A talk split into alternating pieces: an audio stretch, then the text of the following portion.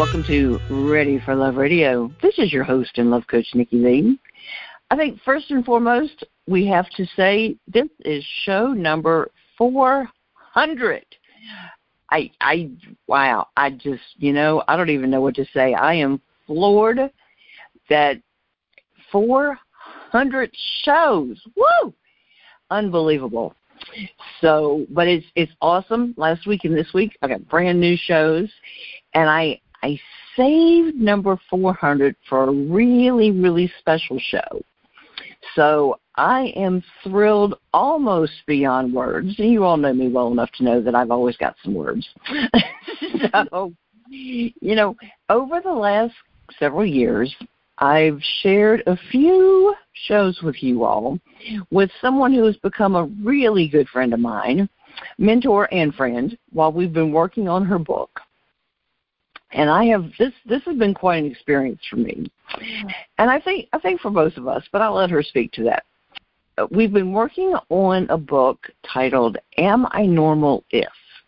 And I'll I'll tell y'all that we first met over the phone in 2014 but we we first discussed this book over the phone, and I hung up and I I just said to myself, I have got to work with her on this book because the the topics and what she wanted to talk about resonated so much with me that I was determined I was going to work with her on this book at some point. When she was ready, I was going to work with her, and it took a while. it took a while.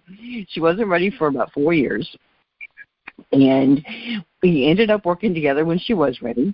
We just released the book on July the 4th. Independence Day was the perfect day to release this book. And it is now available to the public. Isn't it, Susan? It is available. we did it. so, oh my goodness. So I wanted to do a very special show that we could we could share the experience with you all and to just you know, I just kind of a celebration of the fact that it's it's ready and it's out, and just to help get the word out that it's there, and and just to we're we're both thrilled that it's ready to share now that now that it's done, now that we we've finished it and got it out, and we we just want to share what what did end up getting into the book because it was it was kind of we were kind of up in the air about some things and just to kind of share the experience with y'all. So, Susan, um, I'm I'm thrilled to have you with me, and um, thrilled to be here. Mm-hmm. I, you know, I, I seriously, I, I really cherish the time that we spent on this. I really do, and I, I mm-hmm. consider you an extremely good friend at this point, and definitely a mentor because I've learned a lot. I learned a lot from you, and I learned a lot about me during this experience. Um, I, I was telling a, a good friend of mine the other night that I did a lot of soul searching during writing this book. We, you know, we included we included hundreds of questions in the book for the reader to go through, and I think after you know when I when I put the computer away, I I went through a lot of these questions in my head, and you know did a lot of of thinking myself about a lot of this. There's there's a lot of there's a lot of digging into yourself that the reader gets to do when they read this book. It's um it's amazing. I just I'm I think it's one of the best things I've ever worked on. I really, really do. So thank you for giving me this opportunity. I am I'm thrilled to have been involved. So thank you. Hmm, well, the feeling is mutual and I do believe in divine intervention that there's things that we are out of control, that are out of our control that happen, and it's always uh, for a good reason. And we certainly met for a good reason. And I reiterate that I value not only your your book smart and radio smart and just smart smart, but I value you as as a, a forever friend. And out of this whole experience that uh, is a very important piece of what we have gained. Well, like I said, I, I this this certainly is one of my favorite projects, and it's it's one of the best things I've I've turned out. I am very very proud of this book. it's um, I'm I'm very very happy that you let me put my name on part of it too. So thank you for that too. Yeah, of course. But Susan has got a fascinating background. It is so funny. There were there were a lot of things I knew about her going into this because another project I worked on, and actually the the way we met, it, it's funny. I I knew a lot about her through that because she was interviewed for that book, and then we were we were talking about some things, and she just kind of casually mentioned a couple things about her background, and I'm sitting there going, wait a minute how did I not know this? And and it's it's funny some of the things that that came up as we were talking, and and included getting you know being included in the book and this kind of thing, and it's just it's fascinating how different parts of your background came up casually in conversation and got worked into the book and into your bio and this kind of stuff. Let me let me ask you before we get into all this did you ever think we were going to get to this point that the book would actually be done? Well, given my scatterbrain and my overwhelm with all the irons I have in the fire, I really thought this was kind of something I was on a whim about. But I always held fast to you uh, that you had so much belief in it. And and sometimes I would do stuff for you more than for myself. So combining those two efforts, I knew that I had to do the book. Like it was something that I had to leave as a legacy. And when I couldn't keep going for me, I kept going for you. I kind of felt that sometimes mm, I bet you did. I bet you did. There were times if I could have afforded a plane ticket to come to Texas, I would have. you would have showed up on my door. I would have. I would have. That's why she didn't give me her address until after she got motivated. Oh. I think when I got really motivated, Nikki, was when I held the pages in my hand at your house. Yes. Yeah. That did it. I mean, it was like this ghost on the on the computer. You know, it was like not real. Yeah. So when we printed it out at your house and I held the book, that was yeah, that that got me really on board and inspired. It's like this thing really could happen. it was so funny. I printed I printed out a, a a copy of the, of the rough, and it was really rough at that point.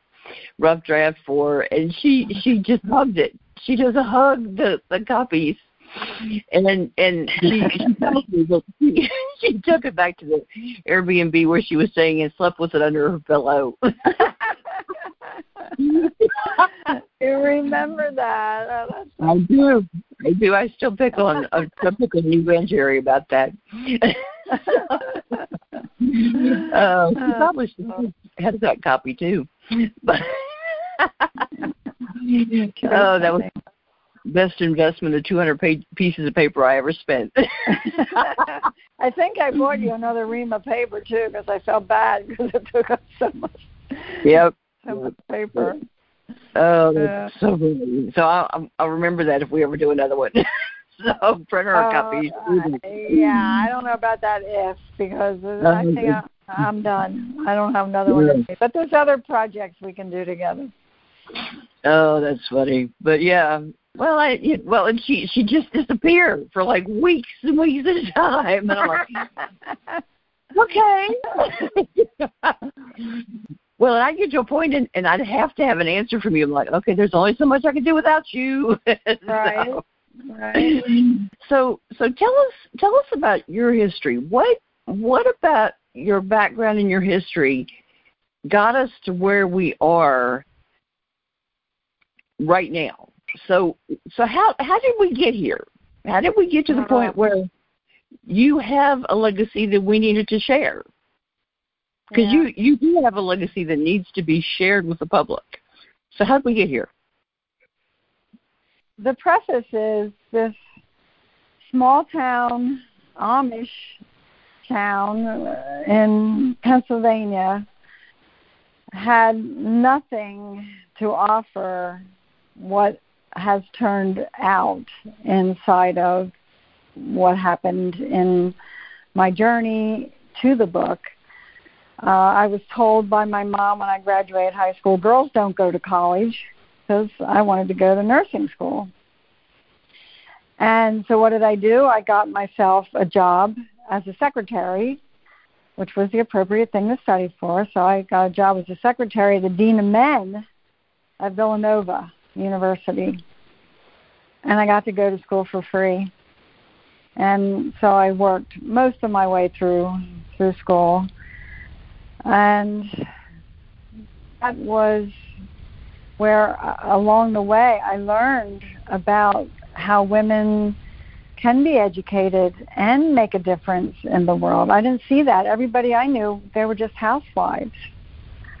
Um, so it really set me on a path that my family was rolling their eyes at. And my father said, How is it you move off of Ringen Hill, which was where we lived? And he grew up, at, he was born at the bottom of Ringen Hill. He grew up in the middle and he built his house on the top. And I said, Well, you know, it's just different goals or or choices for different people. Right. So I was up against family values. I was up against what women were allowed to do in the 1970s. And I, I couldn't stop. Nikki, I had to keep following this journey that was unfolding in front of me. At, at Villanova, I was studying human services, and I was using, I was learning about what people, what people struggle with as far as our our differences inside of humanity. And I was also doing massage on the side to pay my way through school or, you know, to keep me in at the um, at the Dean of Men's office I could work part time as a massage therapist. And I I found that what inside of what the the human services degree was was so narrow and so regimented and so people get so labeled right and Mm. that stuck with me in in my college education and doing my hands-on work the folks that came into our office at the Wayne Counseling Center outside of Philadelphia, struggling with being a male and being in a woman's body or vice versa, or having trauma that was locked in their bodies and having memories come up of being strung up in a barn as a child, but I put my hands on. Uh, you know, it just kept me going. I knew I was onto something I didn't understand. Bill State, Dr. Bill Staten, who you'll see throughout the book, he uh, he just trusted me, and and somehow he knew too that we were onto something. And with each thing that unfolded, each person that came in, each miracle that happened on the path to me eventually having nine teams around the country of what's called neck up, the the, the therapeutic piece, and neck down, the body piece, unfolded. It unfolded in spite of me. like, what am I doing? Or in spite of what other people were saying to me, what are you doing? And it's all culminated here in this book. Well, you know, I think I, I think a lot of things in my life have unfolded in spite of me trying to hold them back. I think things have kind of fallen in my lap and happened to me in spite of me kind of fighting Yeah. against them sometimes. Absolutely. it happened to and- me is the is the Yeah. problem. Yeah, I I, I hadn't really looked at it that way until I was just hearing what you were saying. But it's like things mm-hmm. that I, I'm supposed to be doing have been happening, and and kind of like I said, happening to me and go and and and almost hitting me upside the head and going, "Hey, you you need to be doing this. This is what you're supposed to be doing." You know, Mm. just like when when I I found Dr. Ava, I found her as a promotional client, and I kind of fell into the training. And she's like, "I'll I'll give you this scholarship." to help you be better at what you're doing for me and it it just it felt so right. I had Mm. to get my certification. I had to keep going you know? Mm. the opportunities just kept presenting themselves and i i literally couldn't say no you know? It's that kind of thing and then the right clients like tova and you and other people just kept coming and helped me keep learning and learning you know? And and even even the opportunity to the first the first radio opportunity was not right for me but i left that and then the opportunity to go with new visions was perfect and has kind of worked out over the years. So it, it just the right the right vehicle has shown up. Even if it wasn't on the right road, I managed to. I, I'm good off road, you know, so I managed to get uh-huh. to where it needed to be, you know. So I, I I get exactly what you're saying because I've I've done the same thing, and like I said, sometimes it it required going off road, but I got where I was supposed to be. So hmm it's interesting, but it's it's a gift. It's a blessing. It's a gift. I mean, how many people search? I don't know what I'm Yeah. here for. I don't know what my gifts are. I don't know where I'm best placed. Uh, How blessed yeah, are we to have known? I mean, I had to Yeah. go up against family and society and sometimes even the law yeah, to do what I came here to do, but I could not stop because Yeah. I knew, and I, even though it's a burden on, in some ways, it's this huge blessing to know. Yeah. Well, even even when people who are close to you that should be your biggest supporters and your biggest cheerleaders don't understand and turn against you if if it's meant to be and you're passionate enough about it it still feels so right you know and you, it's just Yeah. like you know what it's it's more their loss for not even trying to understand is the point I'm at. Yeah. It's like, you know and and if and if I mean I've I've got people that should be my supporters that don't even care enough to ask why it's important to me. They just turn their back on me. And I'm like Yeah. I I'm, I'm to the point it's like, okay, if if you don't even care why this lights lights me up, fine. you know. Right. You know. Yeah, you have to. You have to keep Yeah. going because I I don't want to get on the other side and not having done what I came here to do. And I know this is it.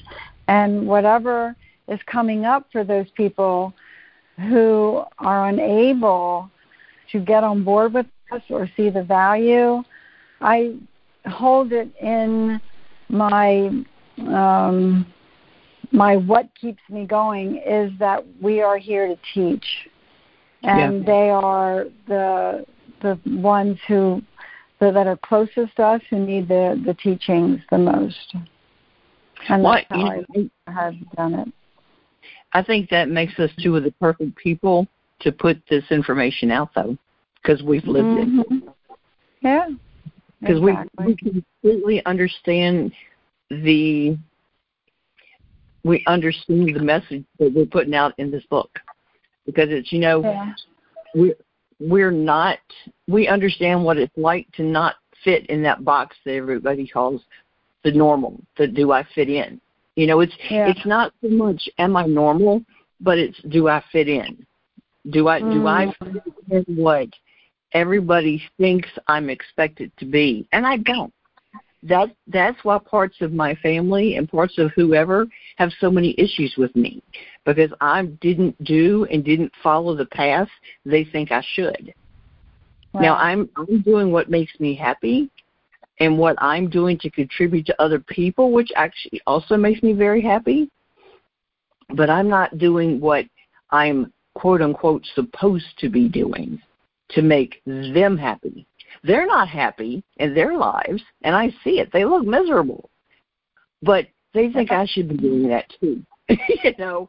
So the fact that what I'm doing makes me happy and helps me to help other people, they don't care about that. And. I've, I've asked point blank, I said, Do you care that what I do makes me happy? And their answer has been no. Yeah. Yeah. I'm like, seriously. yeah. And I'm sure many of your listeners can identify with that. You know, you're supposed Yeah. to follow the family tradition. You're supposed to follow the family business. You're supposed to, you know, the supposed to belong inside the normal box. like, Right. uh, it's it's a brokenness in our cultural. I don't know if the word's values or assumptions, maybe. I think assumptions. I think assumptions. Yeah. yeah. But well, and that's that's why. What? Okay, you have to share. What did you say when I told you that I thought July the fourth was the perfect day to release the oh my gosh. I mean, the same reaction other people have when I tell them. We didn't do this on, uh, I mean, we did this on purpose. This was no mistake to launch it on Independence Day and name it Independence from the box called Normal is perfect. I love yeah, that. you, you were brilliant with that one for sure. I I looked at it. I'm looking at the calendar, and and I had my my last cataract surgery on the 23rd, and I said I gotta have I gotta have a week to be able to see the manuscript, literally see the manuscript clearly to make sure everything's perfect, right? and then I said, okay, okay, so I could do that and still have time to release it on the fourth, right? And um because I mean, you know, after after a good six months of not seeing clearly, I said I gotta have time. And I said, okay, do it on the fourth. Let's do it. Let's do it. You know. And then, yeah, that was perfect. You said that. I'm like, yes. That. that Oh my word! I love it. I use it in the marketing. I mean, it's part of the marketing why we did it. I like that. That was perfect. That was that was just Yeah. the perfect response. That was worth all the other stuff I put up with with you. oh, Jesus. I know. Go ahead. Tell them what you put up with me. Um, well, my favorite, my favorite line, my favorite line in the afternoon is, is when you commented about spending two years kicking and screaming. I'm like, oh, at least.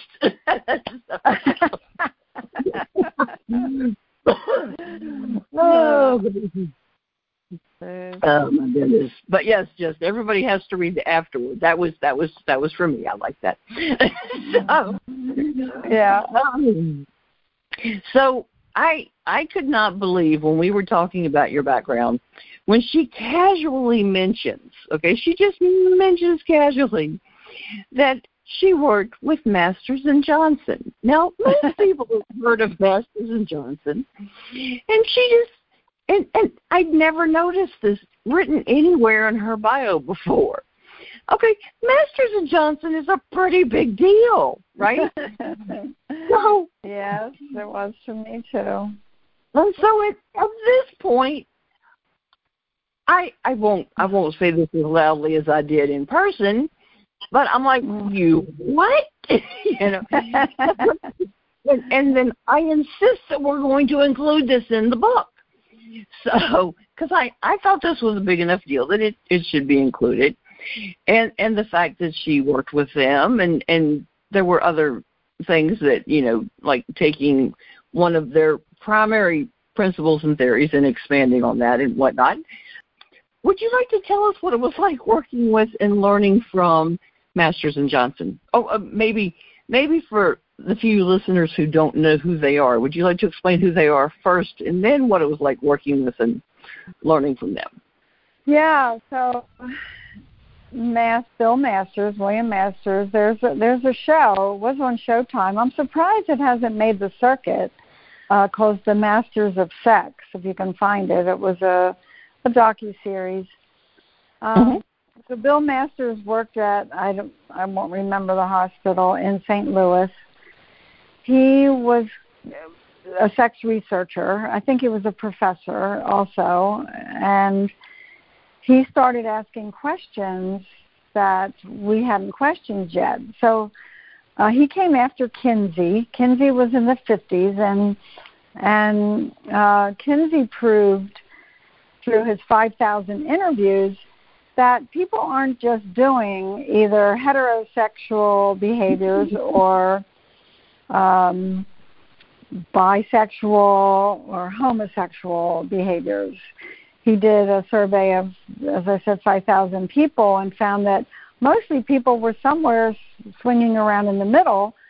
And so he started his Kinsey scale, uh, and which you could look up, um, zero to six, with three being in the middle, and found that most people uh, in his interviews tended somewhere around the bisexual field. Well, he lost his job at the university because he proved this, right? So with M and J, they started uh, particularly studying uh, the orgasmic response of women, and they lost their job because the women who would do the the research with them were prostitutes. So they paid people to come in off the streets and participate in so they had them all hooked up to machines and vibrators and all kinds of stuff and eventually lost their jobs because the public outcry.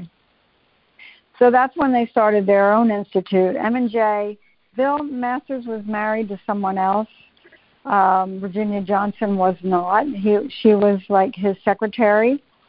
And they ended up together and started the clinic together in St. Louis, which is where I went there as a surrogate partner.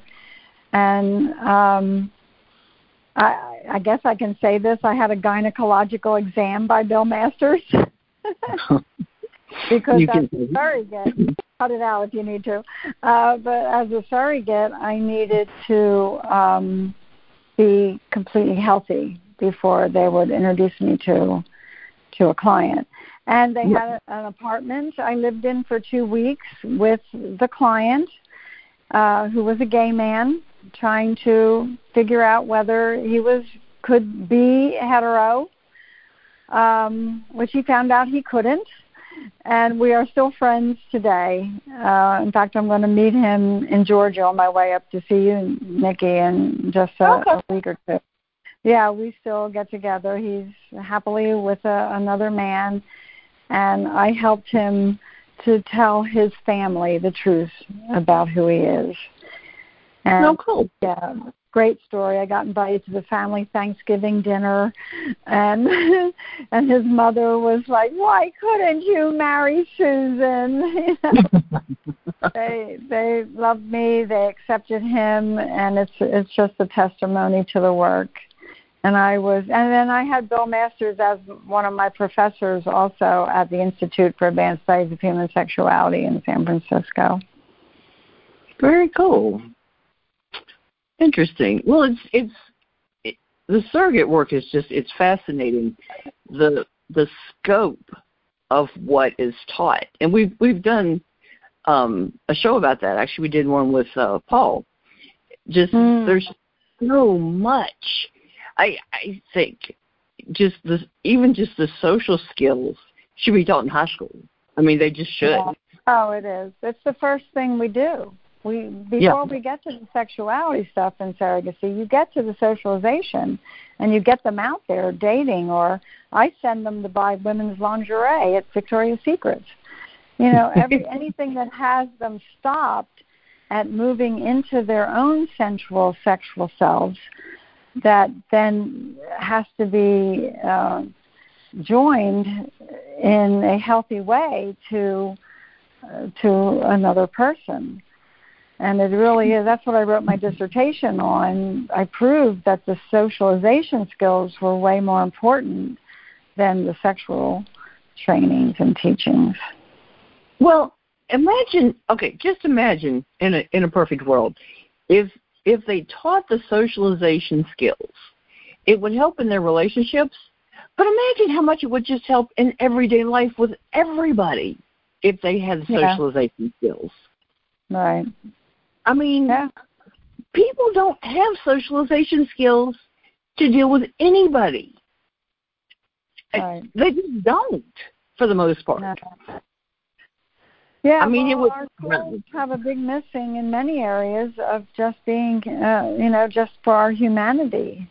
You know, we Yeah. keep to the neck up. We don't deal with the neck down or your heart or connection or or friendships or you know how do you get beyond uh, a family that is uninvolved and you don't have a sense of your own place in the world. Like how do we address some basic cure uh, core uh, needs of our children? Uh, it's Mm. you know it's a huge missing.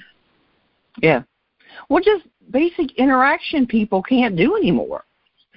I mean, you know, they just people don't know how to function. It's ridiculous. Yeah. But yeah, wow. well, we're scared to too because women have gained a, their own stand and their own place. Where before, when men were mostly in charge, it was the man's way of socialization. And now, with women uh, having a voice and with all of the diversities speaking up and finding their voice, you know, there is a whole new uh, opportunity to expand our understanding of of the species, sort of like you know how many species of birds are there, and and uh, you know every other animal. Except we don't we look at putting people in that normal box without identifying and acknowledging the species. Well, but but communicate with with the outlook of relating to one another, not looking for ways to be offended with each other. Yeah. You know, too too many people are looking to be offended instead of looking to relate. Mm. Mhm. Just a thought. Just a thought. Yeah. That should be our next book, Nikki. There, it needs it needs to be written. It's it's a good it's a good one. That could be the title right there. yeah, Offending or relating.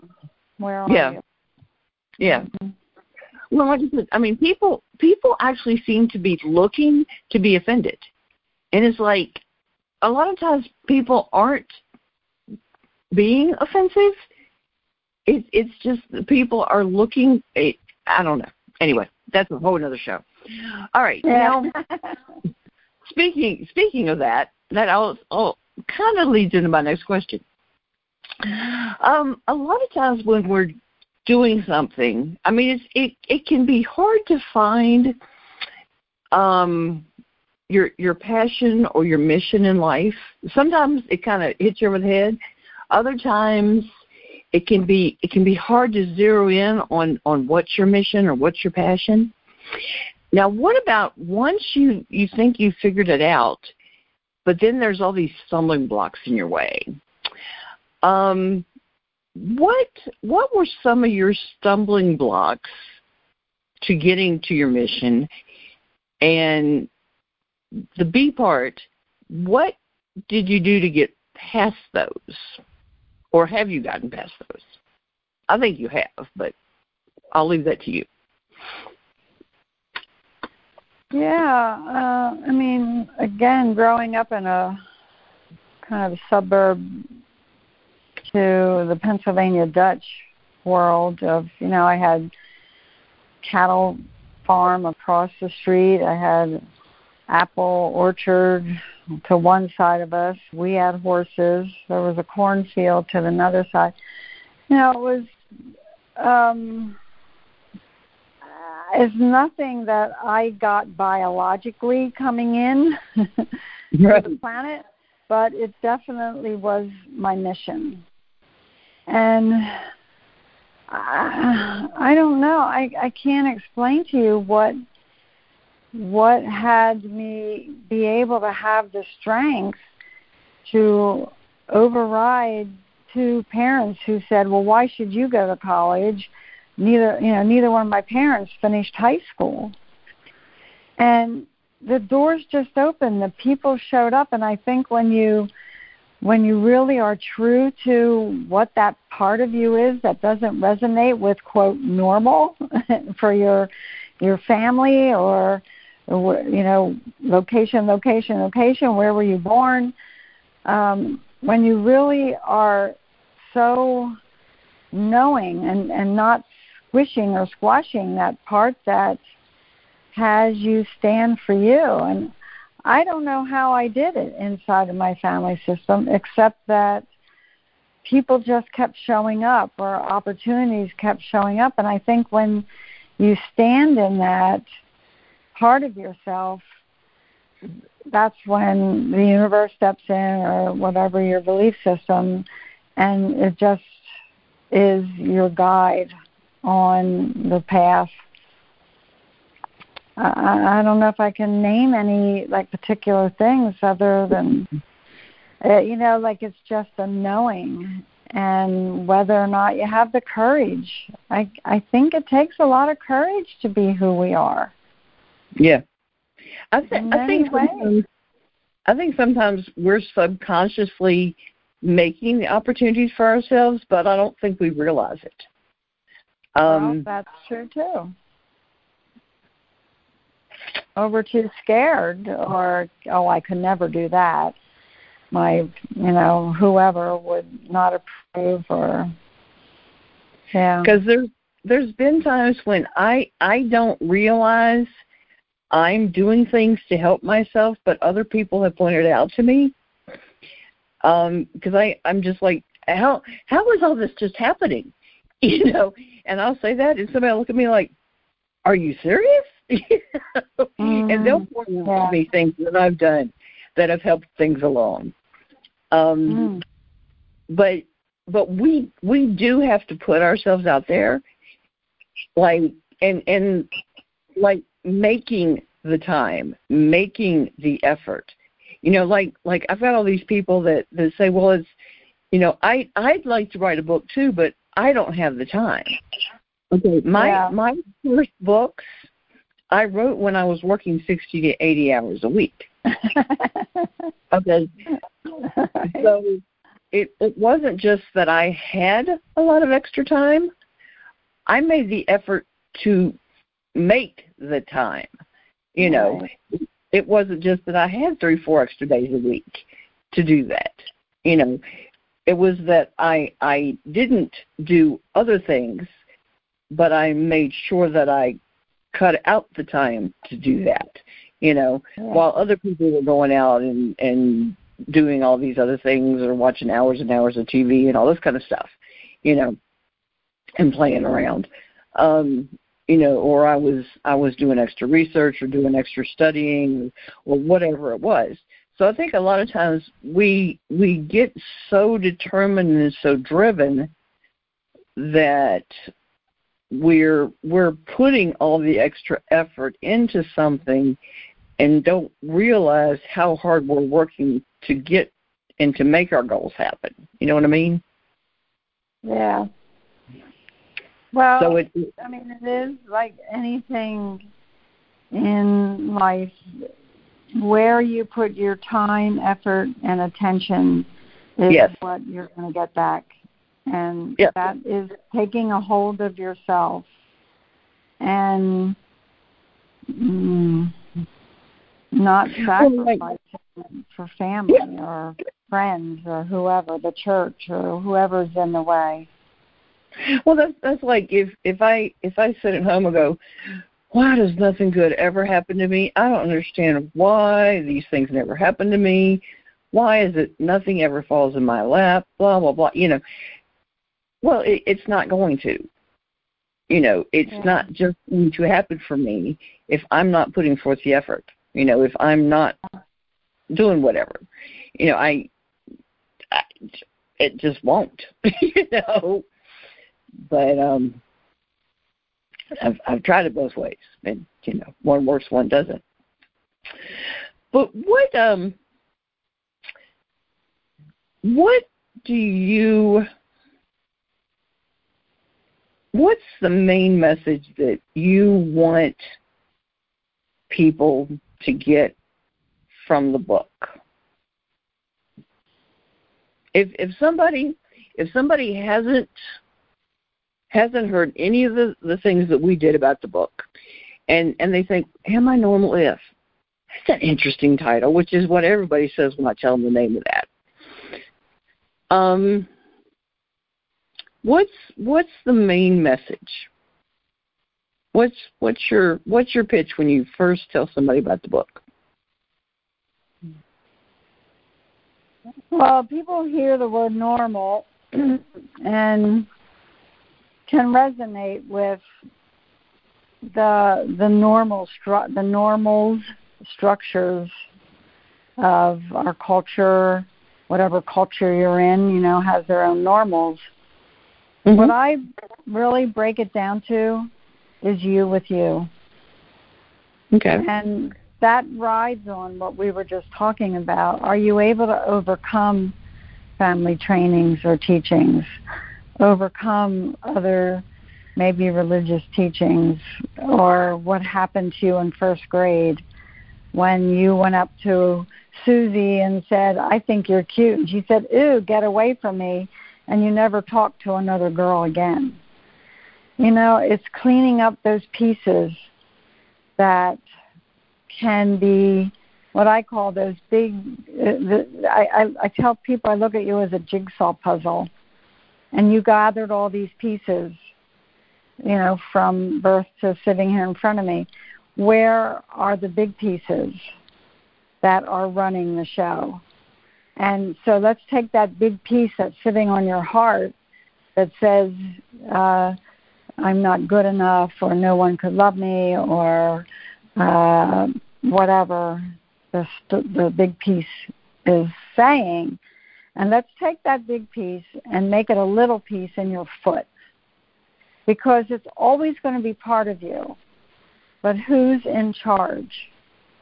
And taking on you with you and standing for what you feel and know for yourself to be truth.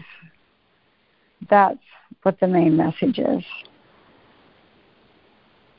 You know, one of my one of my big things with the show, and I, I say this kind of thing a lot, is it all starts with us loving ourselves. You know, and and it's easy to say, I love myself, but do you love yourself unconditionally?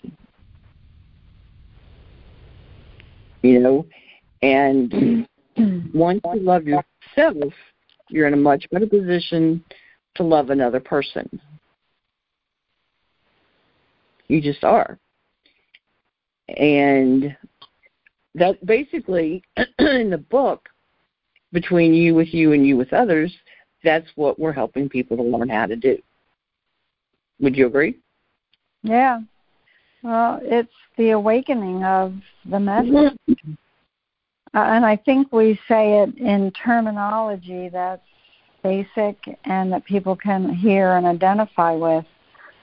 Uh, there's a lot of fancy psychological terms about all that. True. But the you with me, you with you, and you with others is pretty basic. yeah. Yeah. yeah. Well, and and that was something that that we worked hard on too, is making it so it, it is it is easy to understand, you know. And I mean that quite a few of the people too that, that have written reviews said it was easy to comprehend. It's an easy read, you know, and it's conversational. Mm-hmm. It's just like they're sitting there, mm-hmm. you know, and you know, like you're sitting right there talking to them. Which Yeah. I mean, in the format, when I pitched it to you, you loved it, which I was real glad with. Was that we're Mhm. we're and when they're reading it, it's just like they're sitting there talking to you in a session. You Yeah. know, So that's yeah, and that's, that's how I talk to people in sessions too. Like uh, I'm I'm not licensed. I'm not a licensed therapist because I didn't want licensing board to tell me how to run my practice and how to be with my clients. I meet my clients for lunch if they want to do that. I go for a walk in the park if they want to do that. I touch my clients like a hug or hold their hand or stroke their face because that's what it's about. And to me, that's what therapy is. It's that you're there as a, yes, a guide maybe and some information, but someone who can see something in you and stand for that something in you that you may not mm-hmm. yet be in touch with, or if you are, be able to stand for Right. that part of yourself. Yeah. So what what do you hope that they take into a relationship with themselves? And that that may sound kind of funny about having a relationship with themselves. You want to kind of explain what that means?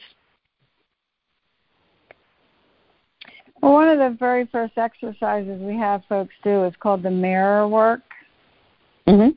exercise, and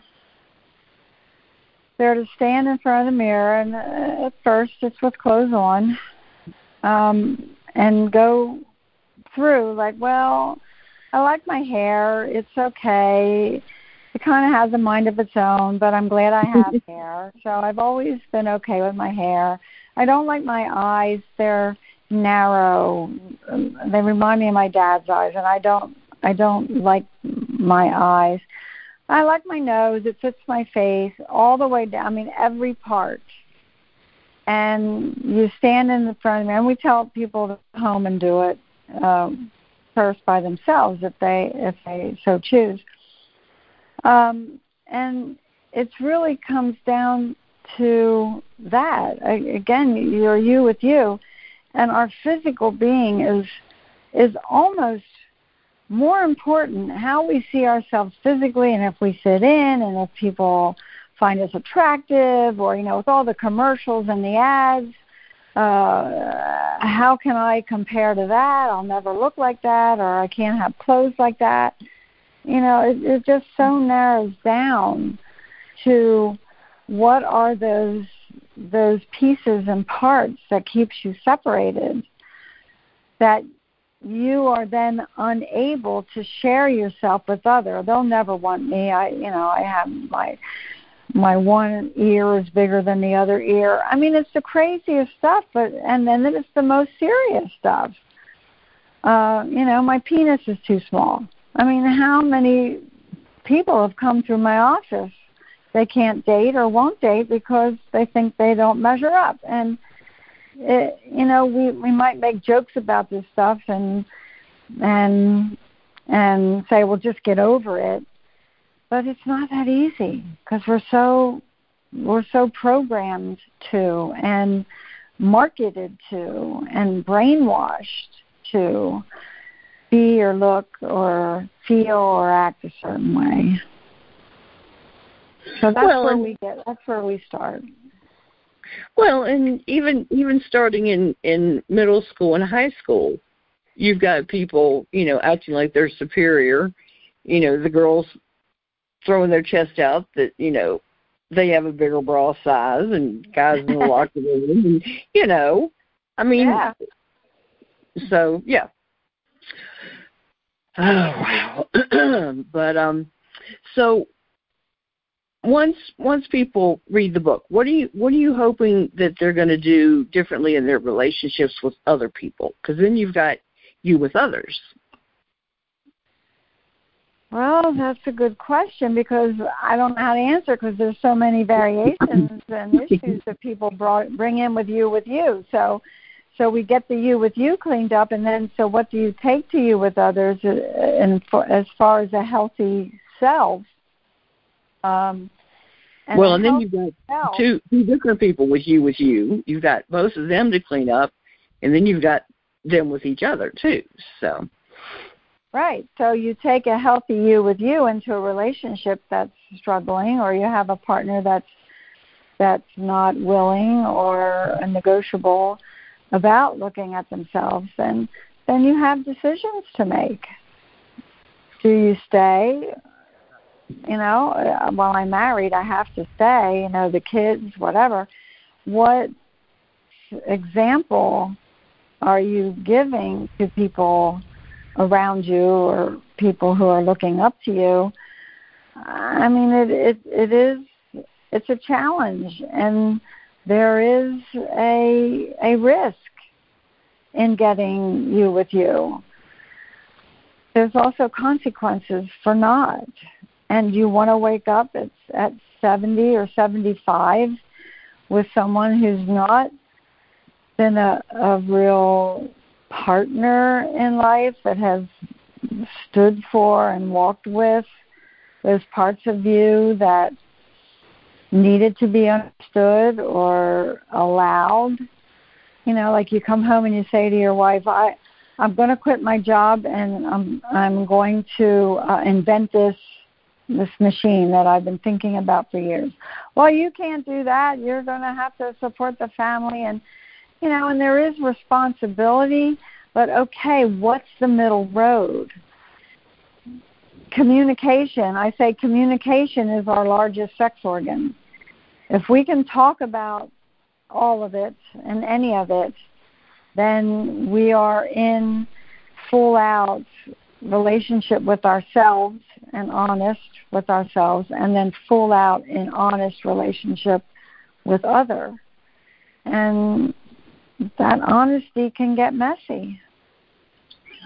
But what happens if we don't, Nikki, is we get sick. And I believe a lot of sicknesses, a lot of cancers that come up, a lot of stuff that we walk with is because of of unheard or un uh, pieces of plain damn you ourselves. True. plain damn you's in the book. exactly, exactly. Well, and and you can discover plain damn you by reading and working through the book. Yeah. Yeah, we But- have lots of tools in there, not suggestions. We have tools, right? Yeah, yeah. Like I said, it was um, it was it was therapeutic and enlightening for me just working on the book. So it's um, Mm. well, and I'll tell you, I well, you know, when you're when you're writing a book, you're you know working on this chapter and this chapter and and editing. You're working on you know each of the chapters separately, and it was it was really cool because I sat down in in like a day and a half and just read cover to cover. And it was really neat just reading cover to cover, you know, and doing the Mhm. last minute like like clean up here, there, and that kind of thing. And it was it was really neat to just sit down and just read straight through. It was it was just that that last read through was always really fun. oh, But I really really enjoyed it. Even even picked out a couple things I I didn't even remember. But um oh, oh, that's surprising. You've lived with it for so I know. well, it's, it's neat when things. Well, and and when when you explained at the near the beginning about finding the original explanation to the client about um, identifying the thread from something happening when they're really young with the early messages and how that Yeah. You know they they may not and may be completely subconscious but how it has an impact later in life that was really Right. cool Yeah, well, that's where our foundations start, right? The foundation Well, of the home. Well, it's such it's such a revelation, and it's so important in in the therapy and the treatment and, and understanding, you know. And it it just well, and it was so cool because I I know how impactful that is, and it it hit me that hard when I read it because it just is like it I don't know it just it hit me as much as it should hit the reader when they read it. So it was it was very cool to get it that way. Mm. Like I said, I didn't remember that being in there that way, so it was it was really neat to to get it like that. Uh, good. But Hmm. I like that. So it was impactful. so. Well, good. If it hit you that way, it certainly should hit our readers in a way that they they stop and think or look or research or evaluate. Yeah. What, yeah. You know what is best for them. I enjoy that. Well, and we went through and we tried to we included some um, some things like cause and effect charts to show how certain things when you're younger the impact that they'll have they could have on you when you're when you're older. And because there's so many things that that happen in our life when we're young that can have an impact on us when we're older that we don't make that correlation to why we're doing certain things. Is there a better way to explain that to listeners? To why we are doing certain things? I'm not sure what your question well, is. like okay why they're having that effect on us. You remember our cause and effect tables that we did? Like the ones we did in the sexuality chapters, like the the couple down in the in the basement making out really quick because they're afraid that the police are going to come down and catch them, and how that can Yeah. lead to like erectile dysfunction, yeah or the rushing to get through masturbating, and then how that can lead to uh, premature ejaculation. Right So it's it's that kind of stuff that we we don't understand. Okay, and then the um things that like the cellular memory, things that get stuck in in the body and then they're having an impact on us later on in life and we don't realize why. Is there a better So way to your- that? Oh yeah go ahead what's your question for me then Well, is is there a, is there a, an easy because we've only got a couple more minutes? Is there a Yeah. way easy way to explain that? The book explains it beautifully because we did a great job with it. But well yeah the issues in the tissues there you go. Duh. it, you know it just it just lands and we absorb it in our emotional body in our physical body in our mental body like well i'll never do that again. You know ask a girl for a kiss or you know it it locks in somewhere and on some level. And again i think some of this stuff makes us sick because Yeah. it's out of harmony with uh, our our alignment with ourself, our, our physical, our emotional, our mental, men, mental, and dare I say spiritual, whatever that means to people. Um, that that there's there's places where where things that zing us, where these um, um, messages, however they come to us through being hit, through words, through behaviors.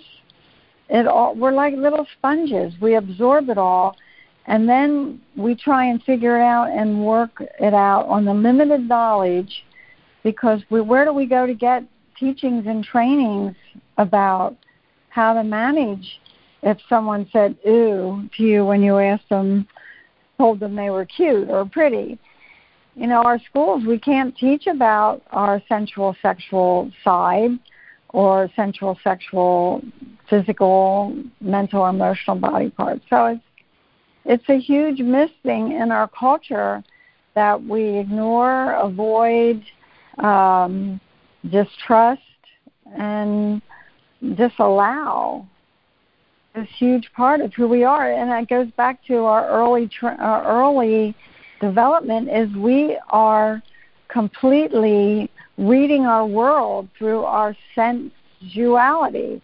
Our senses read our world. You know, you've heard me say it a million times through touch. Those True. early years of, of being touched or not being touched. All right. Well, I not not just saying this because I was involved, but there's so much information in this book that will enlighten and help people to understand so much about their life, their body, and I, just I I just highly recommend it. I really really do. and I just I, we we covered so many important things in this book. It just it resonates so well with me. I, I like I said, thank you again so much for letting me be involved. I I really mm-hmm. I really appreciate it. No, I couldn't have done it without you. Well, like I said, I'm I just very very glad that it's out and available, and I can't wait to hear hear people's comments. And thrilled with the reviews we have so far. Um, yeah. It will be uh, the replay of the show and links to um, it is it is available on Amazon, uh, ebook and paperback. Um, it'll be on my site, uh, lovecoachjourney.com slash am I normal if the book. And thank you so much for being with me today, Susan. And mm. number 400. Like I said, I, I saved 400 just for the book. yeah. Good number. Uh, I know, I know. I feel like I do something special for 400. and and listeners, feel free to send me messages and tell me what you think. Um, like I said, lots of and and it is it is adult content. It is adult content. Um, I I I think I think some of the stuff they could could definitely share with their teens. What do you think? I think all of it should be shared with teens. Uh, we hide out about our bodies. We hide out about emotion and and this puberty that comes on. We're ashamed or scared or not knowing what it means. I, I think uh, I'm sure it would be accepted in in other countries that are more open oh, and have less um, sexual abuse and less mm-hmm. pregnancies and uh, more of their own knowledge and understanding for healthy uh, connections and relationships. Unfortunately, mm-hmm. we don't see it that way in this country. Yeah, I I personally would share it with teens that I know. Um, I I think some people may there there may be some that may have issues, but I I would share it personally. But that's that's up to parent parents to make their decisions. Right. But like I said, I I highly recommend it, and um, I I am sure some people will complain, but I, you know that's okay. That's their that's their choice. Thank you again very much. And listeners, I will be with you next time on Ready for Love Radio.